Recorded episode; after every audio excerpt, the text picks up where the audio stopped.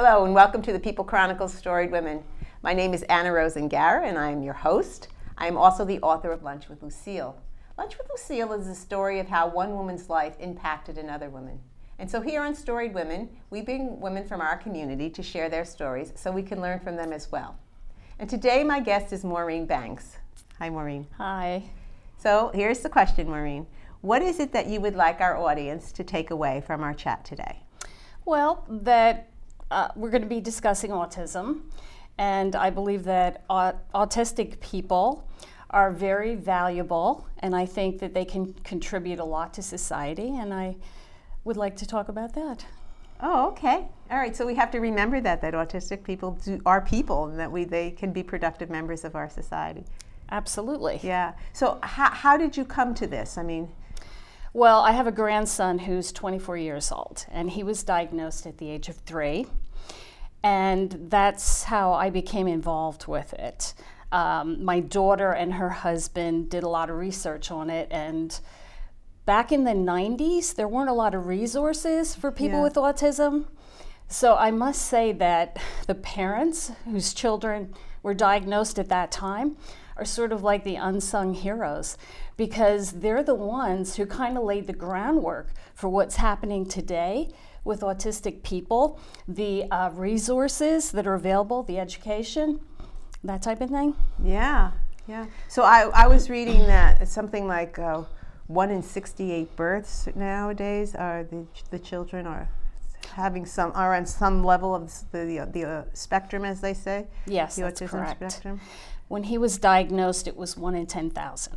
Wow. So they've either perfected their diagnosis yeah, yeah. or um, there are more children with autism.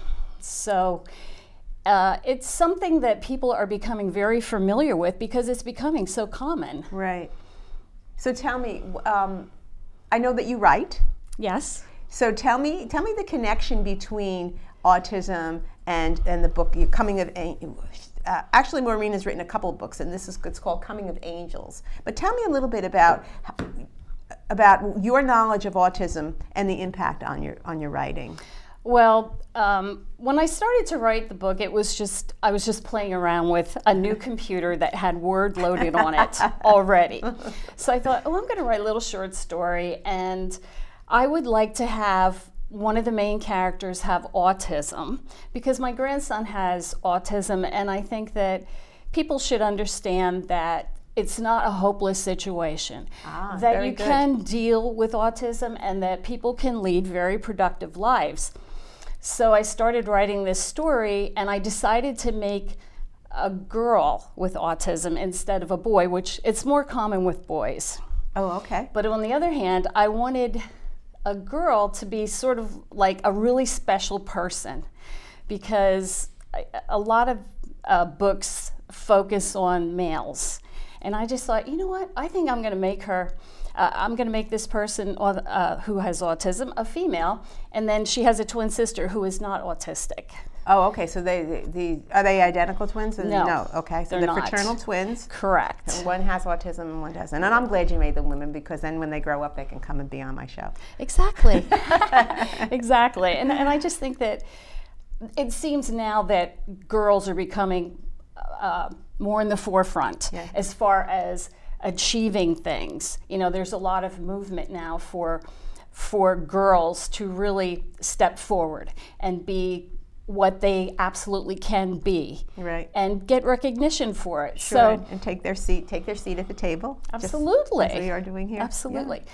so i thought i would bring in the whole autism thing as far as how the parents reacted to it and then uh, them doing research on what was available for their daughter as far as um, therapies um, education and that type of thing. So I wanted to bring all of that into the book. So in real life, though, you're the grandmother. Uh, tell me, how do you rea- How did you react when your daughter says, "Mom, you know, we got this diagnosis for our for the for your grandson"? Well, I told her that I would support her in any way that I could. But what what's the first thing that goes through your mind? I mean, I, I, I, I you know, what is the first feeling, I guess, that goes through your mind? Well, mostly I was concerned about her because a lot of times the parents, and I think the mother in particular, feels they've done something wrong. Like, did I eat something wrong? Did I do too much exercise? What did I do wrong? Why is why does my child have autism? So I did a lot of uh, discussing with her about it. You know, telling her it wasn't your fault. It's nothing you did. You know, it's just one of those things, and someday they're going to find out what is really causing it. But for now, don't punish yourself. It wasn't you. You didn't do anything wrong. So that initially was like a supportive role for my daughter because she was going through tremendous guilt and anxiety over it. Oh, I can imagine. Yeah, especially back in the 90s because they really didn't do the research for it. So now they're more aware of a lot of different things, environmental things that affect uh, that condition. So, you know, I just tried to like be really supportive of her. Yeah. That's great. You know, that, that's funny because when you think in terms of being the grandparent, uh, the, our first, even though as much as we adore our grandchildren, the first thought is our child, Yes. you know, regardless of how old they are. And so uh, her, her job is to take care of her child, but your, our job is to take care of our child. Exactly. Yeah, yeah. And Exactly. to support her as she supports her child. Yes. that's wonderful. That's yeah. I can I can only im- almost imagine, um, you know, what she goes through and the pain and the anxiety, but then and and to feel so out of control. Yes, and then, like I had said before, back in the 90s, you really didn't have the resources. So she had to go through um, court to get the proper education for her child. She had Oh, wow. fight with school districts. Um, it, it- she put him on a special organic diet, a gluten free diet.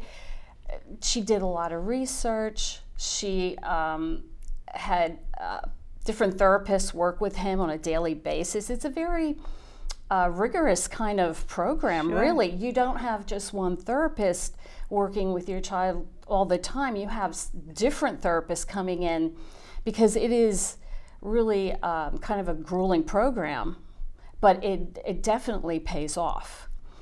But she had to go through a lot to get that support for her child. And the parents of the early diagnoses of autism really paved the way for you know the ones after 2000 that were diagnosed with autism because they're the ones who brought the issue issue out in the open. Um, they support each other. There's like support groups where people share information which is kind of amazing when i, I uh, saw that. You know one parent will say oh, you know, uh, we signed our child up for this and you should try it out. And they really do network a lot, which is really good because you really need to get the information. Right. You need to, uh, it's an issue that is, can be a lot easier to deal with if you have uh, support. Support, yeah, support. And then when you have the support, then you feel that you're in control and that you can then do something about it. You know, uh, so that has all inspired you to write your book.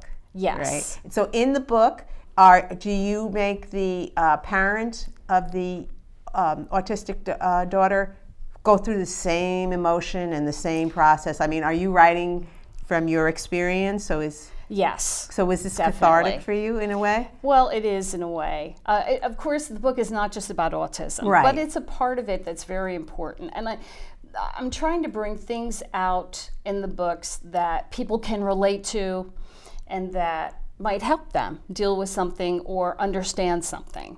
So that was pretty much. And if somebody wanted to, to buy your book, Coming of Angels, part, well, let me see, we got Strange Happenings, book one, and contact. Contact, book two. If somebody, can you see them? If somebody would want to pick them up, where would they go? They could order them on Amazon. Amazon's got them? Um, it's available on Kindle okay. and Mastoff Press. The Mastoff Press. Okay. Yes. Well, I appreciate you coming in, Maureen, and really reminding us that regardless of, of, of who you are and what uh, life has given you, and if you are do you happen to have autism, that you can we can all live productive lives. Our- Absolutely. Our, own unique productive life. Very important. Yes. Thank you, Maureen. Thank you. And thank you for listening. Thank you for following Storied Women on the People Chronicles. Please subscribe to our YouTube channel, The People Chronicles, and you won't miss any stories. These stories are made possible in part by Queen City Restaurant, Greth Homes, Heidelberg Family Restaurant, and Spring Ridge Financial.